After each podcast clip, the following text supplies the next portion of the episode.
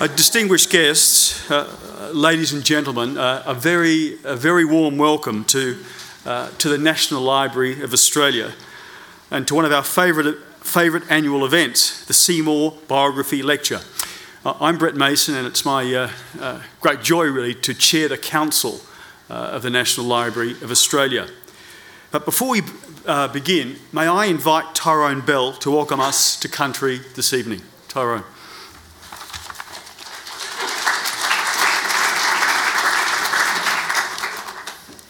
Ladies and gentlemen, my name is Tyrone Bell. I'm a descendant of the Ngunnawal people, and it's my privilege this evening to welcome you to the country of the Ngunnawal people. To begin with, I would like to let you know that traditional Aboriginal law requires any visitors to the country being made welcome. This customary tradition has been passed on by all our generations. This ritual forms a part of our belief system. Its purpose is for visitors to acknowledge whose country it is and then in turn being acknowledged as visitors and made welcome. This welcome custom has happened for thousands of years, and we use it as protection for country against bad spirits. The country on which you stand today is that of the Ngunnawal people. Being a Ngunnawal traditional custodian gives me pleasure to invite you on the country of my people. Dawa Nuna, Dawa Nunamo, Yulamundi, Canberra, Kindalin, Wangar Religion, Yin, Marin, Balan, Bugaraban. And the language of my people means, This is Ngunnawal country, welcome to our meeting place. Please enjoy. We acknowledge and pay our respects to the elders past and present. We call country the mother because as a mother cares for her children, so does the land cares for us. This is why Aboriginal people have such close ties with the land. On behalf of myself and my people, I'll send a warm welcome to everyone here. I'm proud to be Aboriginal and one of the traditional carers of this land, I want you to feel welcome while on our country. Firstly, I would like to acknowledge those that have come to this area for the first time and warmly welcome you. For those that have been here before, welcome back. And of course, for those that live here, please continue to enjoy and behave. we want you to feel welcome while visiting Ngunnawal country and ask that you respect the land that we have done for 60,000 years plus. So, in keeping with our Ngunnawal tradition, in the true spirit of friendship and reconciliation, treat everyone and everything with dignity and respect. And by doing so, it is our belief that your spirit will be harmonised with your stay on Ngunnawal country. It is our belief that our ancestors will then in turn bless your stay on our spiritual land. May the spirit of the land remain with you today, tomorrow, and always. Once again, on behalf of the Ngunnawal people, I welcome you to our traditional country. Jan Yimaba Noyan. Thank you and goodbye.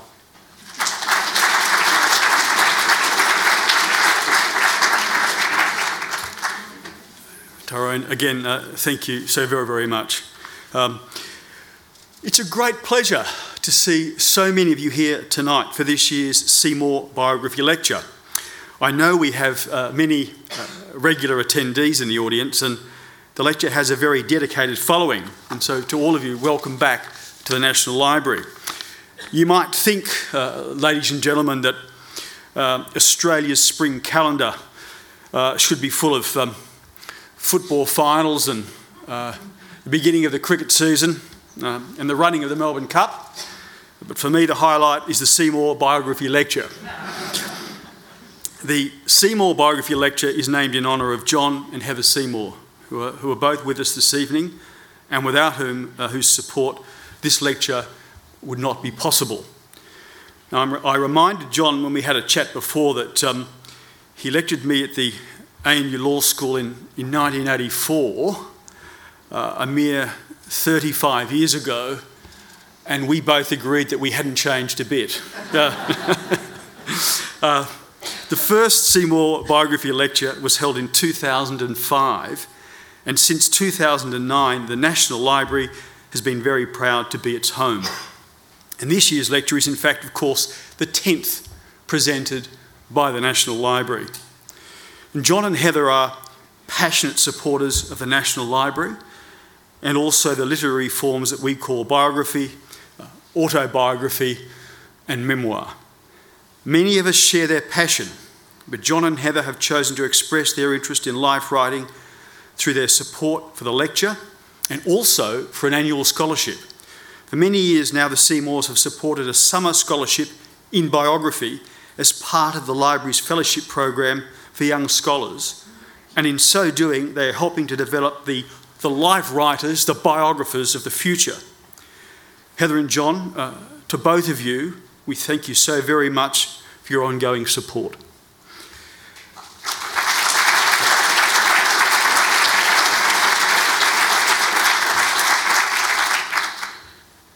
Ladies and gentlemen, the, the, Seymour Biography Lecture has been presented by some of the great life writers of our time, and tonight's speaker, Professor Judith Brett, is no exception. Judith Brett is a political historian. Her publications include Robert Menzies' Forgotten People and Australian Liberals and the Moral Middle Class, from Alfred Deakin to John Howard.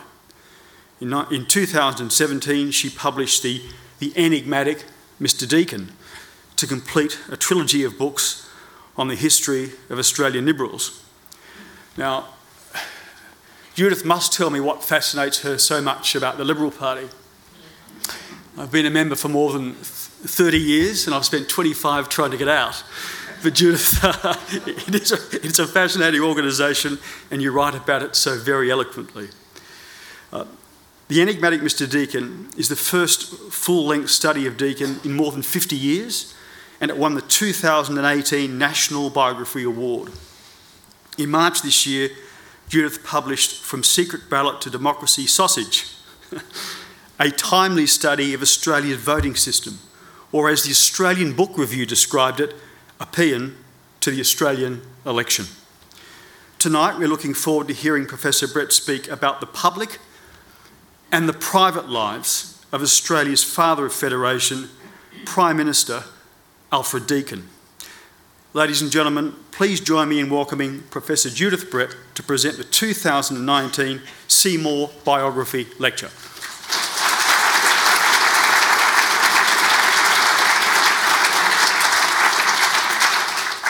Thank you very much. And um, I'd like to also thank John and Heather Seymour, whose generosity supports these lectures. Biography is a difficult craft, and this support is much appreciated and I'm honoured to be, have been invited to deliver this, uh, this year's lecture. I'd also like to thank the National Library for hosting the lecture and for the support it gives to historians and biographers through the collections.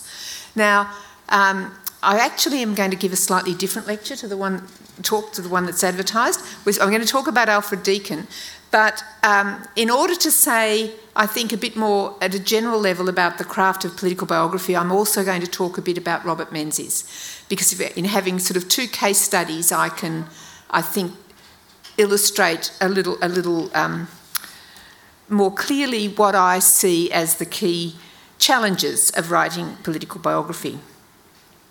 So I'm going to talk about Robert Menzies and Alfred Deakin, both of whom have their papers here and I've spent many, many hours reading them in the manuscript room in this building, where the staff have always been courteous and helpful. So I'd like to take this opportunity to thank everyone at the National Library who's basically helped my work. In, um, so, what I want to do tonight is to use the lives of these two prime ministers to see what I, to illustrate what I see as the core challenge of, of political biography which is to answer the question why politics? Why did this person become a political actor? What inner needs did it fulfil? What emotional and psychological resources did they muster for its accomplishment? What were its costs and what were its rewards? In popular understandings of politicians, particularly among cynical Australians, the answers are obvious ambition, a sense of destiny, immense self belief, the will to power. For some lesser players, material self interest. Australians are typically cynical about politicians' motives and the pushing, shoving types who inhabit our parliament. Dean, I'm sure, is exception. Uh, the desire, but if you ask politicians themselves why they go into politics, you'll get a very different answer. They will talk about the desire to give back, to contribute, to serve, the party, the class, the faith, the community, the people, or the nation. And both of these answers are true. There is ambition in a political life, but there are also ideals. and especially in the political lives that attract biographers, the lives of the men and women who win high office and have a lasting influence on the polit- polities they lead. So, ambition and ideals, these are the two poles of political motivation. And biography is essentially a narrative art. It tells the story of a life, but in ways that make that life intelligible. The biographer works within a time, producing a chronology of events in their historical context it narrates a plot, but we also work with interior time, with our subjects' inner lives. This is described by the English biographer Richard Holmes as patterns of impulse and imagery, repetitions and recollections, constellations of self myth and self understanding, links between childhood and adult experience, which obey the quite different unhistorical or dream laws of memory and imagination. Now, the patterns that Holmes is describing there only reveal themselves when a biographer lifts their attention from the moving edge of time, from the chronicle of events, the sequence of people and of issues which make up the subject's outer life, to an essentially spatial contemplation of the whole, to the life spread out like a landscape, with the biographer's life roving back and forth for patterns and descriptions, and disruptions, I should say. And for me, as a political biographer, the key pattern that I'm looking for is to find the balance between ambition and ideals in that political subject's life and to chart how they interact and shift over a lifetime. It means that it's actually not till you, in some ways, get to the end of the life that you can go back and, and see the patterns. Uh, so, tonight, what I want to do is say a little about the patterns that I found in my work on Alfred Deakin and Robert Menzies. And I'm going to begin with Menzies, who's, uh, even though he's a later, later in history, he's psychologically less complicated than Deakin, um, and he's no doubt a bit more familiar to people here.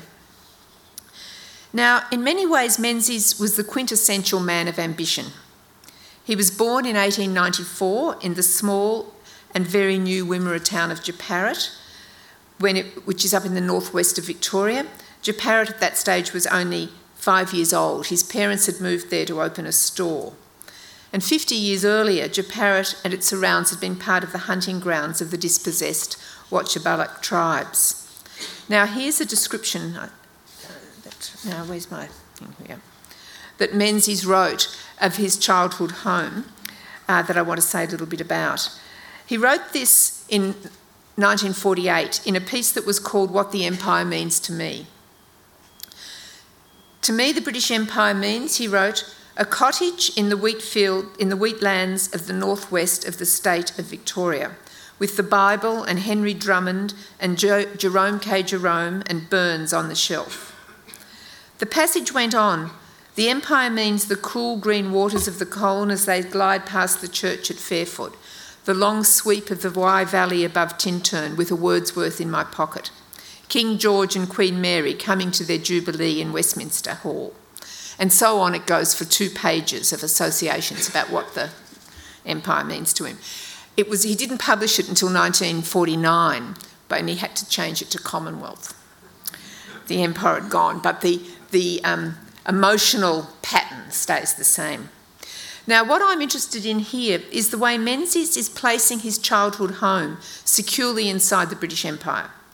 He's associating it with its landscape and literature and with the monarchy he loved so well. He went on his first trip to England was for the coronation of, um, of King George. Notice his description of what was a, actually a weatherboard and iron dwelling behind a shop the, general store as a cottage, um, and the books on the shelf. The Menzies' home may have been in the Outer Empire, as he sometimes talked about Australia, but it was in the Empire nevertheless, and this gave meaning to his and his family's limited and difficult lives on the edge of settlement, as it did to the lives of so many like them. They may have been at the very edge of the circle of light emanating from London, but they were still inside its glow as members of the British race living out its historic destiny. Now, the, these books on the shelf appear in most descriptions of Menzies' childhood. For him, the closeness and security of his childhood home seem best expressed in the family activity of reading together. Through these books, the family created and shored up its sense of belonging, of being part of something greater.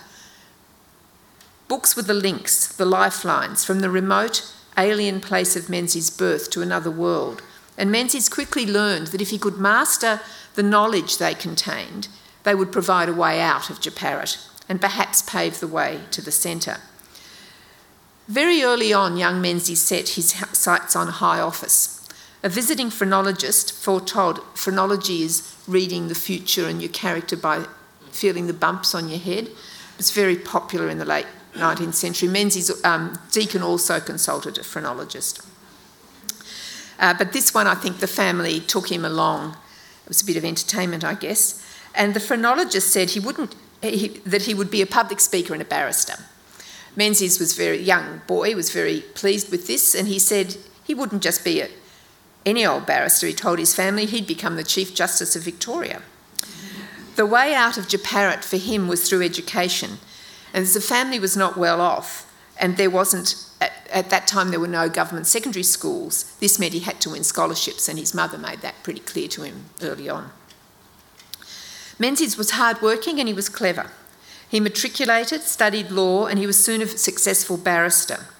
In 1920, while he was a relatively junior member of the bar and only 26, he argued the engineers' case, which reshaped federal state relations and brought him sudden fame. After a brief stint in the Victorian Legislative Assembly, he won the federal seat of Kooyong in 1934, which he then held for the rest of his political life. Um, and Prime Minister Joe Lyons made him Attorney General. So at 40, the boy from Jeparit had, was now Australia's Chief Law Officer. On his own account, Menzies gave up his successful legal career and entered politics in order to serve. Democratic politics, he often wrote, was the noblest and highest of civil vocations. The one mar on his reputation at the bar had been his air of superiority, to sometimes put a jury offside. In politics, this air of superiority was an even greater liability for this young man in a hurry. He was impatient to test his skills against the demands of high office. He was very conscious of his own considerable gifts and he was not too tolerant of the inadequacy of others. This is, oh, hang on, I've pressed the button they told me. There we are. This is, I think, a, it's taken in 1940, it's a little later, but it gives you a sense of, of a man who's pretty pleased with himself. He, he, he was tall um, and, and imposing. When he won federal pre selection for Kooyong, the Victorian Premier Stanley Argyle reputedly told one federal minister, Thank God we got rid of him. You're welcome to him. Uh, Argyle had felt the presence, the pressure of Menzies' ambition, and soon Joe Lyons would feel it too. When Lyons died suddenly of a heart attack at Easter in 1939, Menzies, who had resigned from cabinet, was accused of contributing to the pressure that killed him. Although Menzies was consciously choosing a life of service to his ideals, his ambition often got the upper hand and led him into actions which contemporaries saw as expressing his own competitive urge to succeed rather than as the principled actions he wanted them to be. Despite some uh, opposition, Menzies did succeed Lyons as Prime Minister, and five months later, it, he was the Prime Minister when, um, when Australia entered World War II. Now, early in 1941, as the Prime Minister of Australia, Menzies went to England where he sat while he was there in Winston Churchill's cabinet. Here are Menzies and Churchill at the time in the early in, in 1941. There he is at the centre of empire, and Menzies was very critical of Churchill uh, he was critical of the great man's dictatorial methods and of the subservience of his ministers, as well as of Churchill's disregard for wider imperial defence, as Churchill focused on the defence on defeating Germany.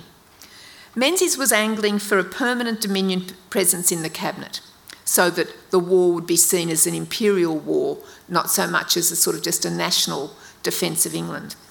And he thought he would be the prime, the, the best person to take up this position. And at least he wanted a lot more consultation uh, with the Dominions on war strategy. If he had have been able to persuade Churchill to this, it would have been the pinnacle of his political ascent, a position of power in London, helping to defend the empire, which was the source of the cultural and political values which had shaped him. But this was not to be. Churchill didn't want a permanent Dominion presence in his cabinet, and he certainly didn't want Menzies staying in London. And after four months abroad, Menzies had no choice but to return to Australia. Now, I'm sure, as most of you know, uh, a short time later, Menzies resigned the Prime Ministership in the face of continuing carping and disunity uh, in his party and in his government. The disunity, though, needn't have been fatal. Menzies himself initiated his resignation, and some thought he folded too easily. But at this moment in his political life, his ambition and his self confidence deserted him. Soon Labor's John Curtin was Prime Minister, and Menzies didn't become Prime Minister again until 1949. Now, Menzies' loss of the Prime Ministership at this time has been generally attributed to his personality, his air of superiority, his lack of the common touch, his inability to rub shoulders in the party room. And the humiliation of the defeat there has been seen as teaching him a necessary lesson in human relations, after which he was a wiser man and a far better politician. My reading of Menzies' loss of the Prime Ministership and the subsequent mellowing of his political personality is a little different. It places the decisive defeat not in the party room in Canberra but in London at the hands of Churchill. This was the most absolute defeat of Menzies' political life. All others had been temporary setbacks after which his career resumed its upward path. The pattern of his first 40 years was of easy success. To be sure, he worked hard and he was able, but he was also ambitious. And to me, it seemed that this ambition was not so much to reach the top, but to reach the centre. The metaphor I had in mind wasn't the sort of ascent of a ladder that you get in um, lives that are essentially about upward, about upward class mobility, but it was uh, uh, the movement from the outer edge of a circle to the centre of that circle, and the centre was London, Westminster, and the monarchy. And in 1941, his movement to the centre was decisively checked by Churchill. He, Menzies, would not be the man to save the empire. What political future he had would be in Australia. Out of office and on the back bench, he did contemplate leaving politics altogether and returning to the bar, but he stayed, and in staying, he had to find new answers to the question why politics? And this ushered in the most creative period of his political life as he rethought his reasons for staying in politics and discovered new purpose and new energy for his political life. Between 1941 and 1949, I'm suggesting the balance between Menzies' ambition and his ideals shifted decisively. His most substantial achievement in this period was the formation of the Liberal Party, in the wake of the United Australia Party's disastrous election result in 1943, he worked indefatigably to bring the splintering non Labor organisations together into a new non Labor Party.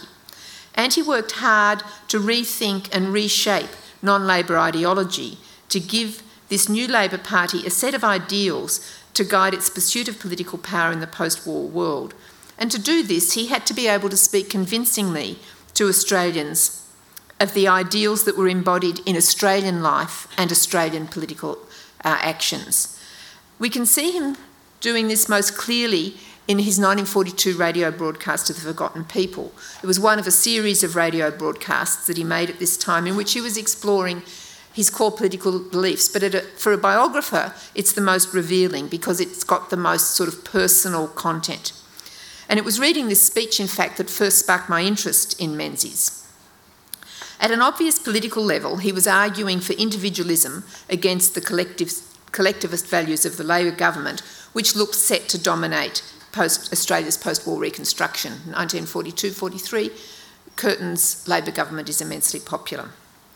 Against these collectivist values, Menzies set the home and the family and the thrifty, hard-working middle class now, what interested me as a biographer was the way the speech drew on his own family of childhood. He cited Robert Burns' poem, The Cotter's Saturday Night, to illustrate the virtues of humble family piety. And this taking him back to the cottage in the wheatfields with Robert Burns on the shelf. At this low point in his political life, what you can see is Menzies remooring his sense of political purpose in this close childhood home and his relation with his parents and the, li- and the, and the lives of his parents, which embodied the values of hard work, independence, service, and frugality for which he praised the Australian middle class. So, men, so where am I up to? No, oh, it's going, oh, it went upside down, sorry. Here we are. There he is in 1950 uh, after, just after he's won the prime ministership for the second time after the 1949 election. He went on to become the most successful 20th century representative of the values of the Australian middle class. And in the middle, and he was only able to do this, I would suggest, to become such a convincing representative of shared group goals when he accepted the inevitable limits of being Australian and the limits that these placed on his political ambition. He could still adore the empire turned Commonwealth and he could adore the monarch. There he is. But this was now more of a sentimental attachment than a focus for, for, his, for, for personal ambition. What I now will do is talk about Alfred Deakin, as promised in the title of the lecture, uh, who became Australia's second Prime Minister in 1903 when Edmund Barton went to the High Court. He was Prime Minister three times in the early Commonwealth's first decade. He built key institutions, uh, and in, in, this decade, key institutions were built, and he was actually uh, instrumental in this and in laying the foundations for the protective policies that underpinned Australian politics until the advent of neoliberalism in the 1970s and 80s. Deakin died 100 years ago next week on October the 7th at the age of 63. So it's very pleased in many ways to be able to, on the on the centenary of his death, to be able to talk about um, about his his political life. When Menzies retired in 1966, he nominated Deakin as Australia's greatest Prime Minister, and in many ways, Menzies saw himself as Deakin's heir. He named the new Liberal Party that was founded in the 44 45 after Deakin's party of that name. Now, most politicians leave very few intimate papers. Their life is lived in the public world. They make speeches, they do deals, they win and lose elections, they suffer public triumphs and public humiliations. They live politics day and night, and it is there that the biographer must look for answers to the question why politics? Menzies was a man like this. There were some memoirs written late in life, a couple of diaries from his trips to Britain, which were very revealing, some occasional personal reflections in speeches, but as private, as private papers, his, his papers are not rich. And I looked for the pattern of his life much, as much in his public words and actions. I mean, obviously, you're using both, but that's where most there was much more material. Deakin is very different. After his death, his family found in his study notebooks filled with his private writings, mainly on literary and religious topics, but also manuscripts, including two on politics. There was one about his very early, the very early period of his political life when he, he first becomes a member of parliament, um, and one on federation. There are autobiographical reflections, and there's a prayer diary which he kept from 1884 till his retirement from Parliament in 1913. Such a voluminous record of a rich inner and spiritual life is a rare resource for a political biographer, even if it's a little daunting. Some of it was typed up by his children later, but there are pages and pages of 19th century handwriting. Deakin became a politician, he wrote, by sheer force of circumstance rather than by independent choice and he repeatedly flirted with the possibility of resigning and leaving politics altogether to do something different, but he never did. Despite this disavowal, his is, again, an intensely political life. But he always disavowed simple political ambition, which, again, it was, it was, it was a challenge for a political biographer. But as with Menzies, the answer to the question why politics shifts across his life Though, as I said, it's harder to answer initially. I mean, Menzies went into politics because he was ambitious and he consciously sought political office. Deakin didn't consciously seek political office. He entered politics almost ac- accidentally when David Syme, the powerful editor of the Melbourne Age, suggested his name to a committee of electors who were looking for a candidate to contest, to contest a by election. They couldn't find anybody, and Syme said, Try Deakin. At the time, Deakin was 22. There's a photo of the intense and uh, young man he was at the time. He was born in Melbourne in 1856. He was the only son of gold rush immigrants. The family was of modest means, but it only had two children. And because of this, it could afford to educate them well. So, for a son of the lower middle class, Deakin was extraordinarily well educated. He attended Melbourne Grammar, Melbourne Grammar, and he later studied law as an evening student at the university. But he wasn't very interested in law. His passions were literature and philosophy, including theology and comparative religion. He contemplated various futures for himself. Perhaps he could become a, preacher, or an actor, or a dramatist, or an essayist. And pursuing the latter, becoming an essayist, he approached David Syme, hoping to write literary essays for, the, for, for his papers. But instead, Syme sent him to cover Parliament, and then, on Syme's suggestion, he was whirled into politics. Whirled into politics is a phrase that Deakin himself uses to describe how the, the beginning of his political life. And this phrase captures the headlong rush of events that followed his rather impulsive decision to contest the by election. He became a candidate on Friday, he addressed his first campaign meeting the following night, and then he was off on the campaign trail. And to his and everyone else's amazement, he won the seat. This phrase, though, whirled into politics, is more than just a description of the hectic activity of Deakin's first days in politics. Whirling is an image of motion, and energy, worldly, natural, cosmic, and spiritual. With it, Deakin aligned his entry into public life with larger forces. At the time he entered politics, Deakin had been an active spiritualist for about four years. He was a member of a prestigious seance circle and he was a successful medium. He wrote a book, The New Pilgrim's Progress, that was dictated by the shade of John Bunyan, and he was an office bearer in the Victorian Association of Progressive Spiritualists. Later on, when he reread the book, when he was a bit older, he decided it hadn't been dictated by John Bunyan. Uh, he said it didn't have Bunyan's style, and it seemed to be preoccupied with all the things he was preoccupied with as a man at the time he wrote it. So he had some insight, but it didn't, he, he still held on to some of spiritualism's core beliefs, uh, in particular the divinity of the universe and the the immortality of the soul and the possibility of communication across the grave. He also at this time was a regular, um, as well as consulting a phrenologist, he went regularly to seances, not ones in which he was a medium, but in which he was seeking guidance from the spirit world as to what he should do with his life. And um, there was a series of prophecies made, and uh, Deakin believed that these prophecies were actually fulfilled in the events that unfolded over the next few years. And they included that he would marry his fellow spiritualist Patty Brown and that he would soon be back in Parliament. And it turned out he, he did marry Patty Brown and he was soon back in Parliament. And so this shored up his sense, um, his conviction, uh, his spiritualist convictions.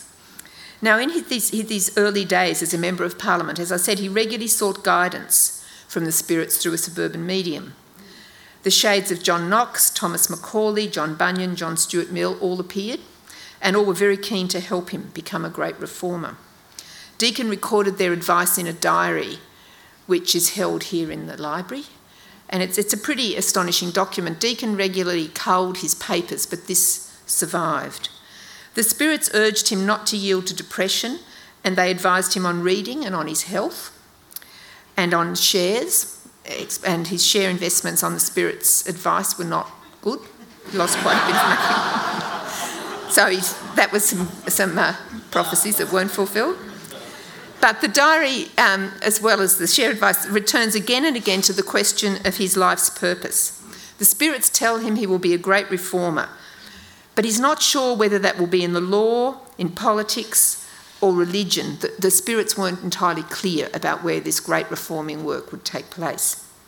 Now, if we put to one side the rather the bizarreness of his belief in the spirits, we can ask what psychological role were these seances playing for the young Deakin?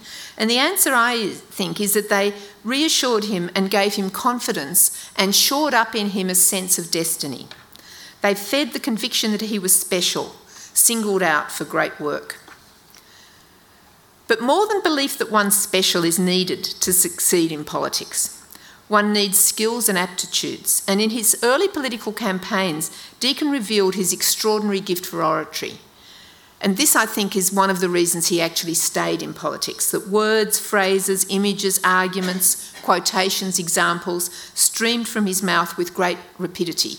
He didn't have written scripts, he, like today's politicians. Uh, you know, he, he extemporised, he could do this on his feet for an hour at a time, and he would work the crowd. So it was like it was it was very similar to evangelical preaching of the time. There was a sort of call and response structure where people would cheer and boo and and, and, and the orator and the crowd would, in a sense, work up their emotions together.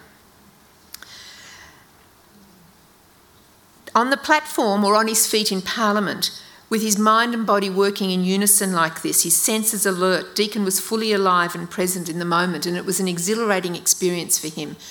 And he is at various times pla- plagued with a sense of depression and of lassitude. And I think that there was uh, this, this exhilaration of, of, of, the political platform is, is crucial for understanding, in a sense, why he, sta- why he, he got into politics and stayed there initially because politics provided him with the drama, excitement, and a great deal of attention from important older men.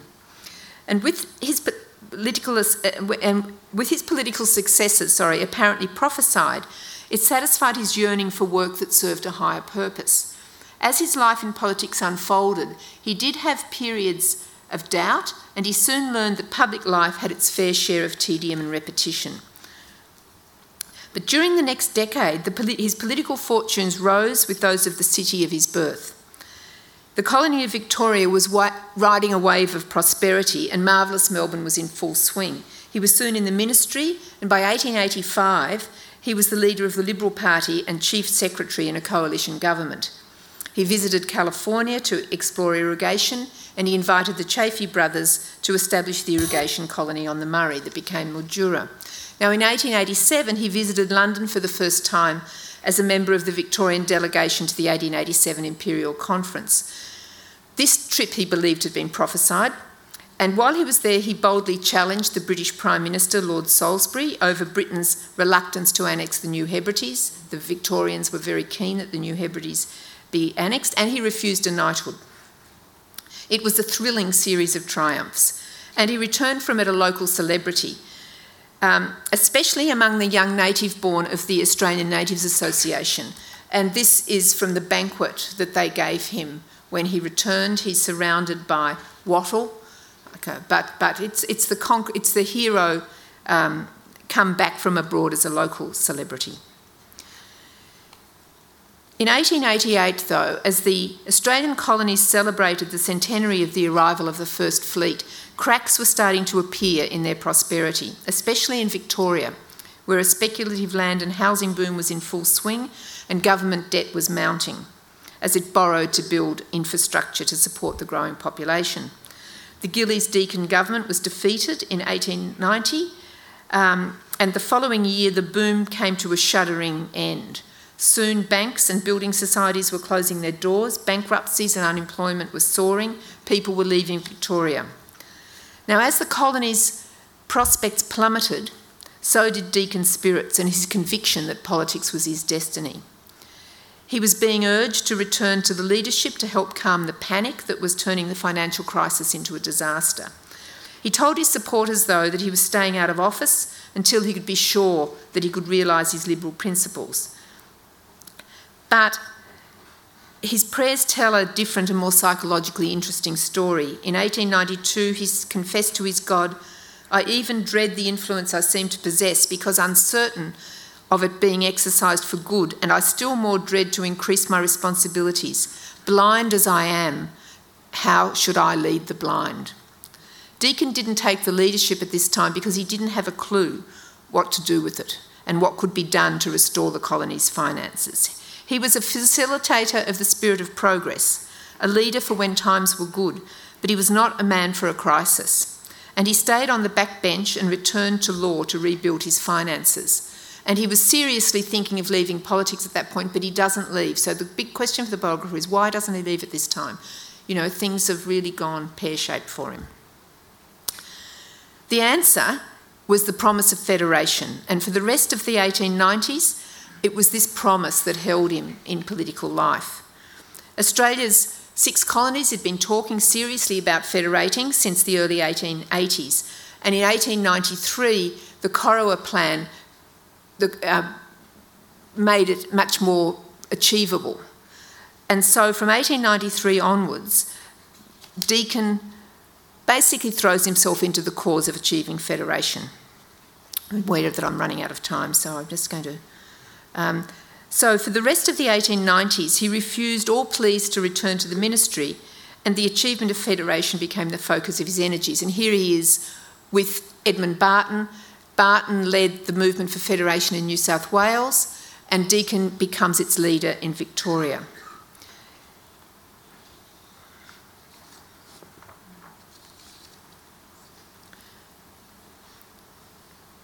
The achievement of federation and the birth of the Australian nation became for Deakin a redemption project after the humiliation of the financial crisis and was his second answer to the question why politics. The sense of destiny which had carried him through the first decade of his political life had found a new focus in the birth of the nation and it became he believed that it was that destiny was behind the federation movement that it was the destiny of the colonies to form into a nation and that he would then as be an agent of that destiny. So there was a sort of now a, a much more uh, achievable focus compared with the rather diffuse sense of destiny that he had in the first decade of his political life. Once federation was achieved, Deakin became Attorney General in the first Commonwealth government. And after Edmund Barton retired to the High Court, he was its second Prime Minister. And this is a photo of him in 1903 when he uh, becomes Prime Minister. He was 47. And over the next decade, the answer to the question why politics shifts uh, from his belief in his special destiny and the destiny of the achievement of, of, of the nation towards a sense of duty and service. When the Constitution was finally law and the Commonwealth was inaugurated, Deakin saw it as the duty of those who had argued for federation to make it work.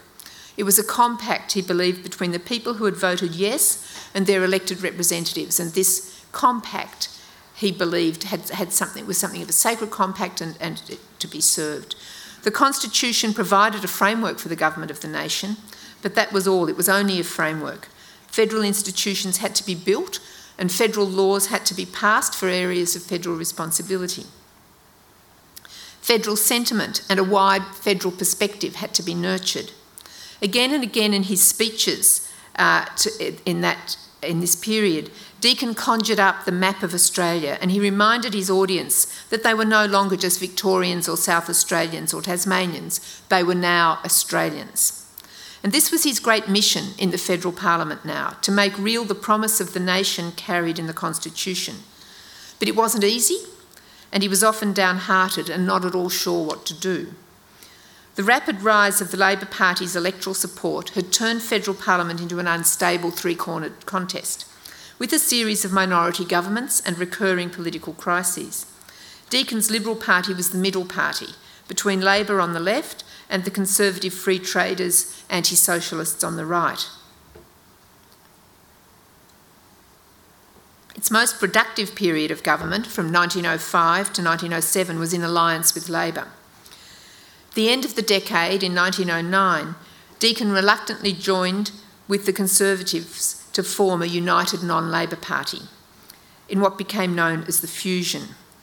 He was abandoning his erstwhile Labor allies.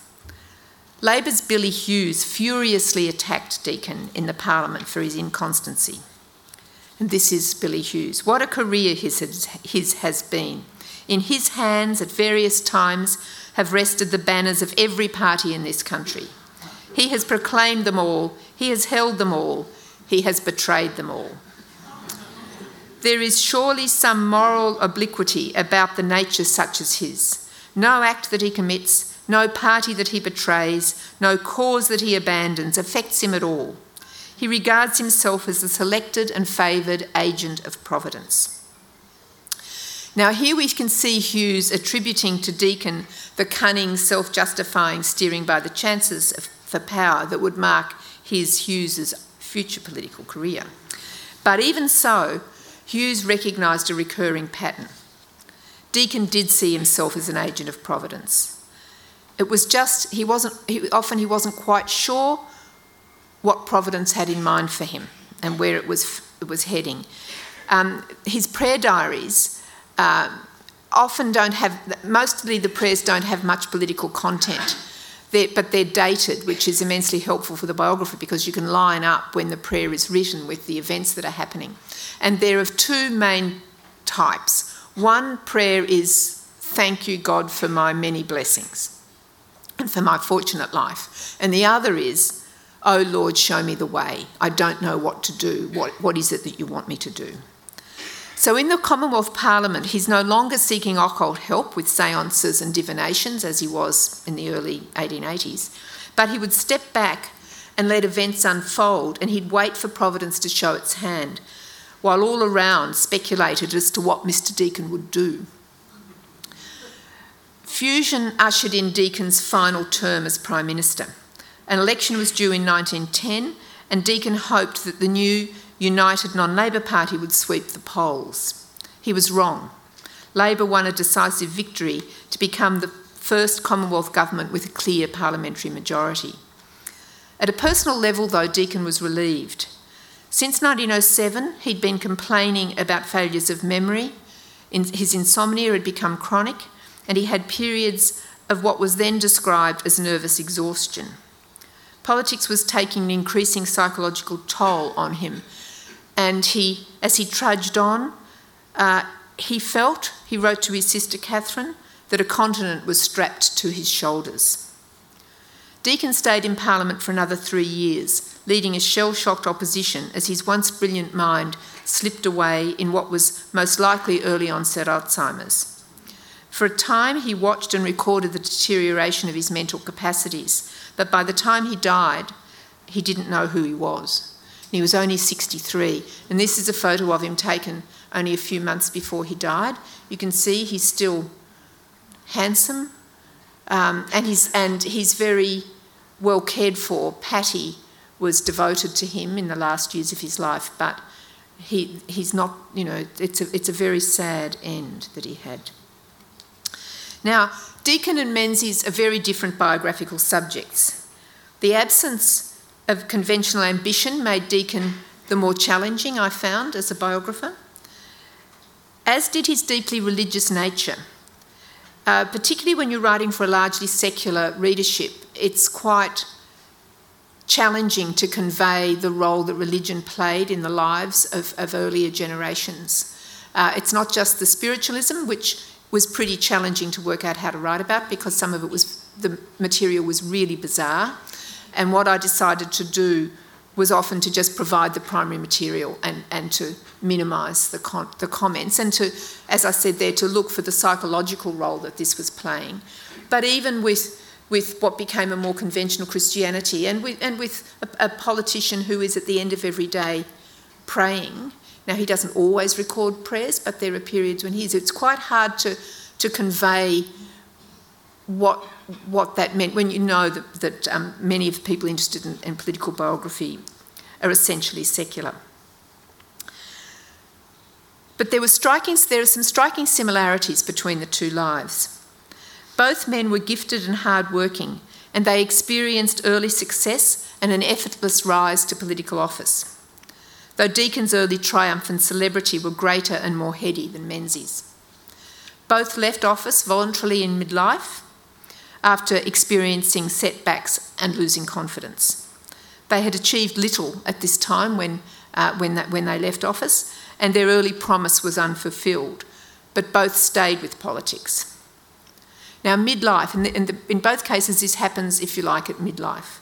the point when a man realises he has stopped growing up and started to grow old. And it's a very confronting moment for men of ambition and destiny. Opportunities remain for achievement and success, but the limitless horizons of youth are gone, and with them, youth's reckless energies and unquenchable self belief. Both Menzies and Deakin hit limits at midlife. Menzies, the limits to his political ambition, imposed just by the fact that he was Australian.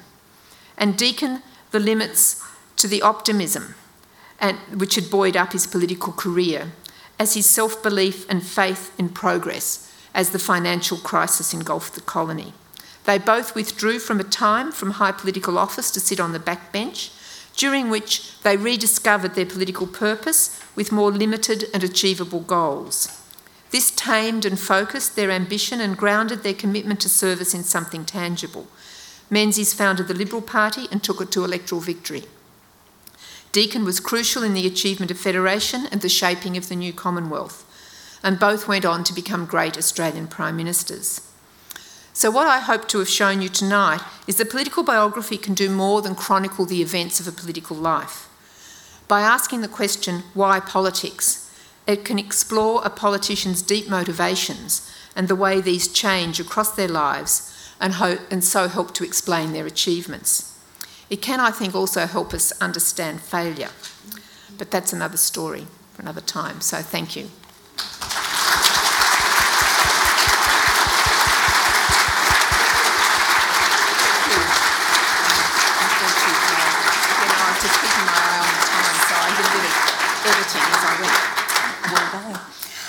Oh, thanks, Judith. And it's lovely to have Judith back in the library because, of course, she's a very frequent, um, has spent a lot of time in the reading rooms um, over the years. I'm Marie Louise Ayres, Director General of the National Library. Um, as I was listening this evening, I was thinking about how Judith's um, juxtaposition of Menzies and Deakin around the poles of ambition and ideas has kind of given me a shifted focus myself um, when we think about both interior time and spatial contemplation, I, I, think it allows us to also move between that kind of centre and the edge uh, rather than taking that uh, linear approach. So I'm really glad that you brought the two together. We never keep people to what they say they're going to well, talk about. It was a long about. time ago. so, so thank you. And I think tonight, perhaps, um, if Judith was asking herself, why politics, we might have also had some insights into why, for people like Judith, why political biography.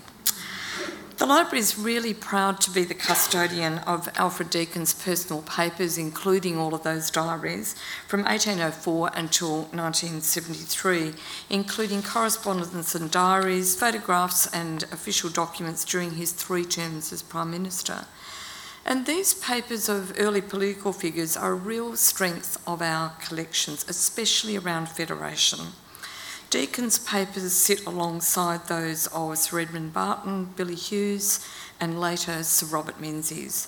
They are joined by the papers of three dames Enid Lyons, Ivy Wedgwood, and Mary Gilwell, as well as much more recent political figures Jim Killen, Fred Chaney, Bob Brown, Margaret Reid.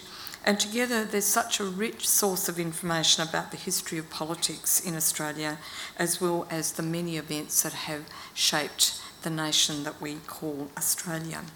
Now, we have time for a few questions um, from the audience. Um, those who are frequent visitors know the drill. Um, because we have a hearing loop in place, would you mind, um, if you want to ask a question, please raise your hand and wait until the microphone comes to you. Don't be shy.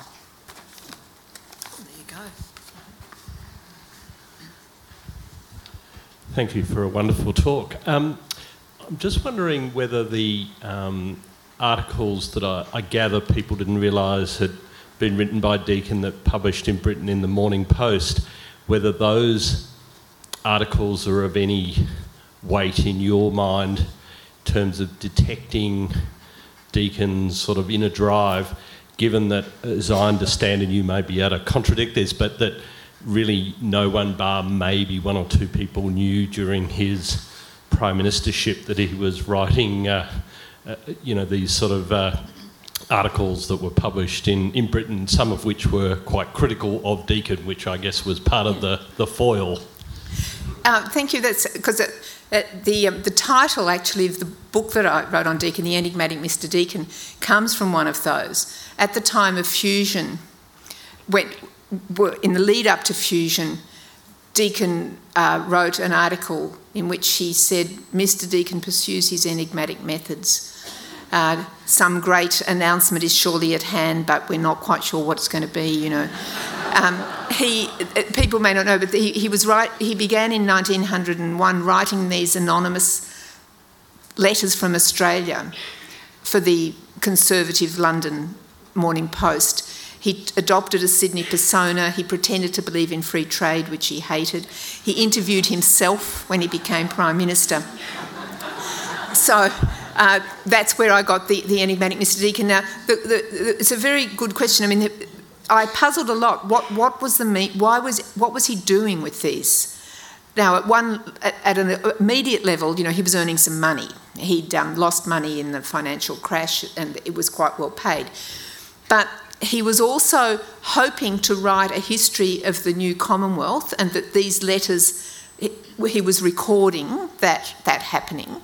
Um, he'd always been very critical of the British press for not giving enough attention to the affairs of the Australian colonies. So here was a chance for him to put his money where his mouth was, you know, he could do that. But at a psychological level, there was something he really enjoyed about this sense of detachment from himself. I mean, he enjoyed the anonymity of it, and he he adopted. He he would get his daughters to um, to address the envelopes so his handwriting wouldn't be recognised in the off in the post office because there might be a you know George Reid might have a spy in the post office and might oh you know I've got. Um, but there's something at a deeper level. There's some way in which that that detachment. He one of the common metaphors he uses about political life is that of a stage and politicians as actors on a stage, and so I think that was very attractive to him to to in a way stand back from himself as the political actor, uh, and it. Um, but, but it also, in a sense, reveals that that's what he did that, that, he, that he had this often this sense of detachment from his own outer actions. Um, so thank you for that question. You know, it, it it's um, and as I said, it gave me my title, the enigmatic Mr. Deakin, because you know people saw him as enigmatic. And when I was talking about about Billy Hughes, it's often I think because Deakin wasn't act, didn't actually have he wasn't sure what he was going to do. You know, he he was waiting to see what would happen, and he would often only move at the very last minute. But the other thing about it is, in those accounts, he makes himself the centre of the action. It's only it's when Mr. Deakin moves that the next constellation of parties in the parliament will fall into place. You know, he, he does see himself as a as a dramatic actor in, in these events. Could I ask a question? Um, you, you, thank you for the parallels between the two uh, personalities, but both had a, a, flaw that I wanted just to discuss, which is really highlighted in your talk, but just touched on.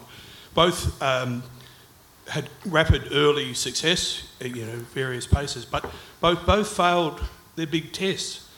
The depression in in the 1890s in Melbourne with Deakin, and the Second World War with Menzies, both weren't leading during those two testing periods, which has tested a lot of other people, and then they were ready to come back when everyone else was worn out. so could you kind of tease that through? Because, you know, that quick amp, rapid ambition, early success, then a dip, and then when everyone's kind of worn out, they're back again. Well, I, I suppose I think, you know, that that the leader, the qualities that a, of a leader needs in peace and in war are different. And I think you're right. I mean, they, neither of them were, in that sense, men for a crisis. But that doesn't mean there weren't also achievements, you know, that, that, that then um, afterwards, I guess is what I'm saying. I mean, I think, you, you know, that, and, and not, certainly in Deakin's case, he didn't really understand economics or even government finances very well. I mean, I think he, he was aware that, that, that he, of his own limitations when he stood back. Uh, Menzies, I think that again, in a way, the humiliation of the defeat means, in some ways, then in the peacetime there that there is there is a drive for redemption of some sort. You know that that they know that, that you know I think he knew that he that he failed at that at that point, and so but his life wasn't over. So I don't.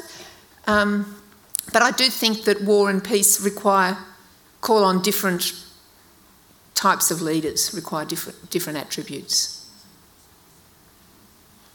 Uh, Judy, I'm, I'm, interested in the question that Marie Louise, in a sense, asked you, which is why political biography and what interested you in that? I and particularly know. as a historian, why you were now doing biography, what difference did that mean in terms of the sort of research that you had to do and the sort of questions you had to ask yourself? So, probably too much for one night, but yeah, I'd be interested in comments on some of that.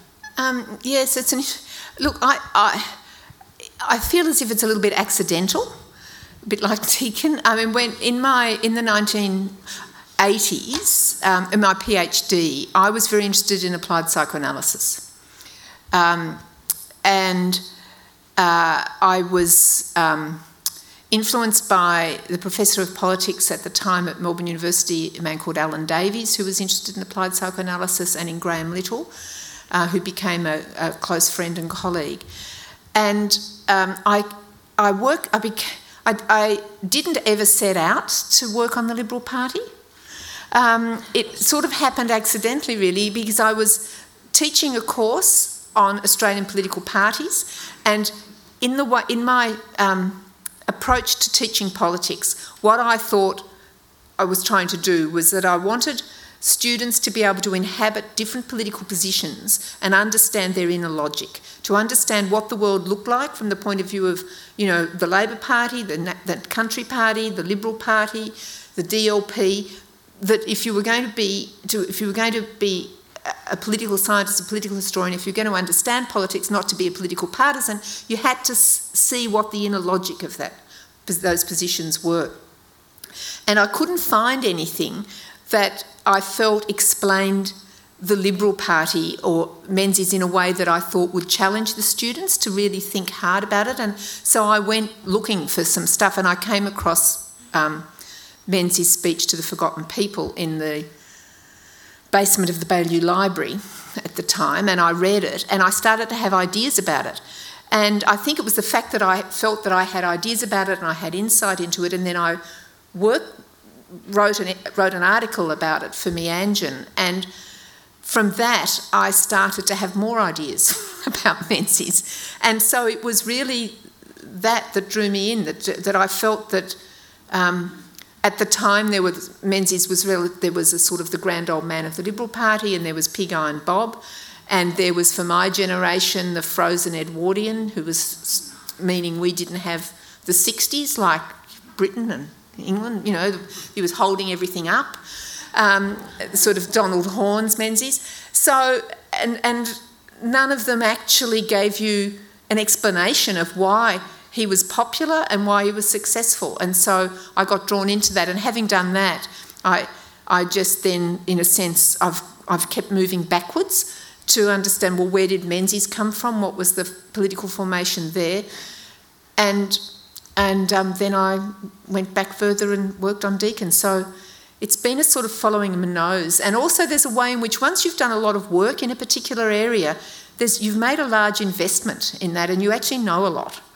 And in knowing a lot, you can, um, you can sort of move into the same. I mean, the, you, you can. I think that's what I felt that in that I had some understanding of of of Australian liberalism. And at the time that I was writing and started doing this in the 1980s, there wasn't actually much out there. Um, there'd been a lot of uh, the Labor movement and Labor politics had attracted a lot of scholarly interest from historians, but uh, the other non-Labor politics hadn't much, and I felt it was a sort of vacuum and that I could make a contribution, I suppose.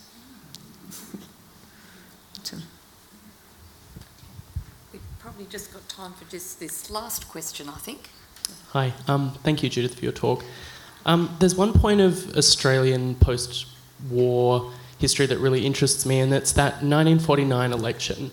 And I'm just interested to hear your opinion on what, what happened in the Australian psyche to reject those values, the collectivist values that Labor and Chifley were putting forward, and turn so sharply in a way towards Menzies? Like, it seems like that's a real turning point in our national history, and I just want to know what you think. Why did that happen? Yeah, look, I don't think that it's the, a shift so much in the psyche. I mean, I think there was a series of political reasons why Menzies won that election. Uh, you know, the, the, the overreach with the nationalisation of the banks, the fact that the Liberals promised to end petrol rationing fairly, um, that um, Menzies spoke much more convincingly to women. Like, if you look at those 1949 speeches, the the Liberal Party has a section on, on women, which the, the Labor Party is still very much locked into a sort of masculinist politics. It takes a while. Um, but at that time, it, nobody expected this to be the beginning of 23 years. And I think the answer to that is the split in the Labor Party. You know, so I, th- I, think the explanations are at the level of politics as much as that they're at the level of changes in, in social circumstances.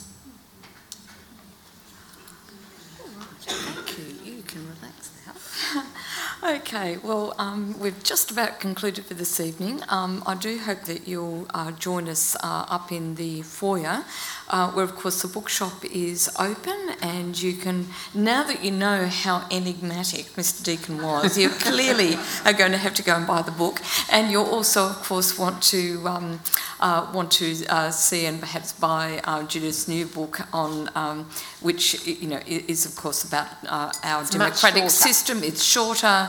Um, it's about our democratic system and it involves the democracy sausage. So if that doesn't get you in, nothing can. Um, but as we bring the formal con- uh, proceedings to a close, please do join me um, in thanking Judith and in thanking John and Heather for their generous support of the Seymour Biography Lecture. It's through their generosity that we're able to host wonderful events such as tonight's lecture.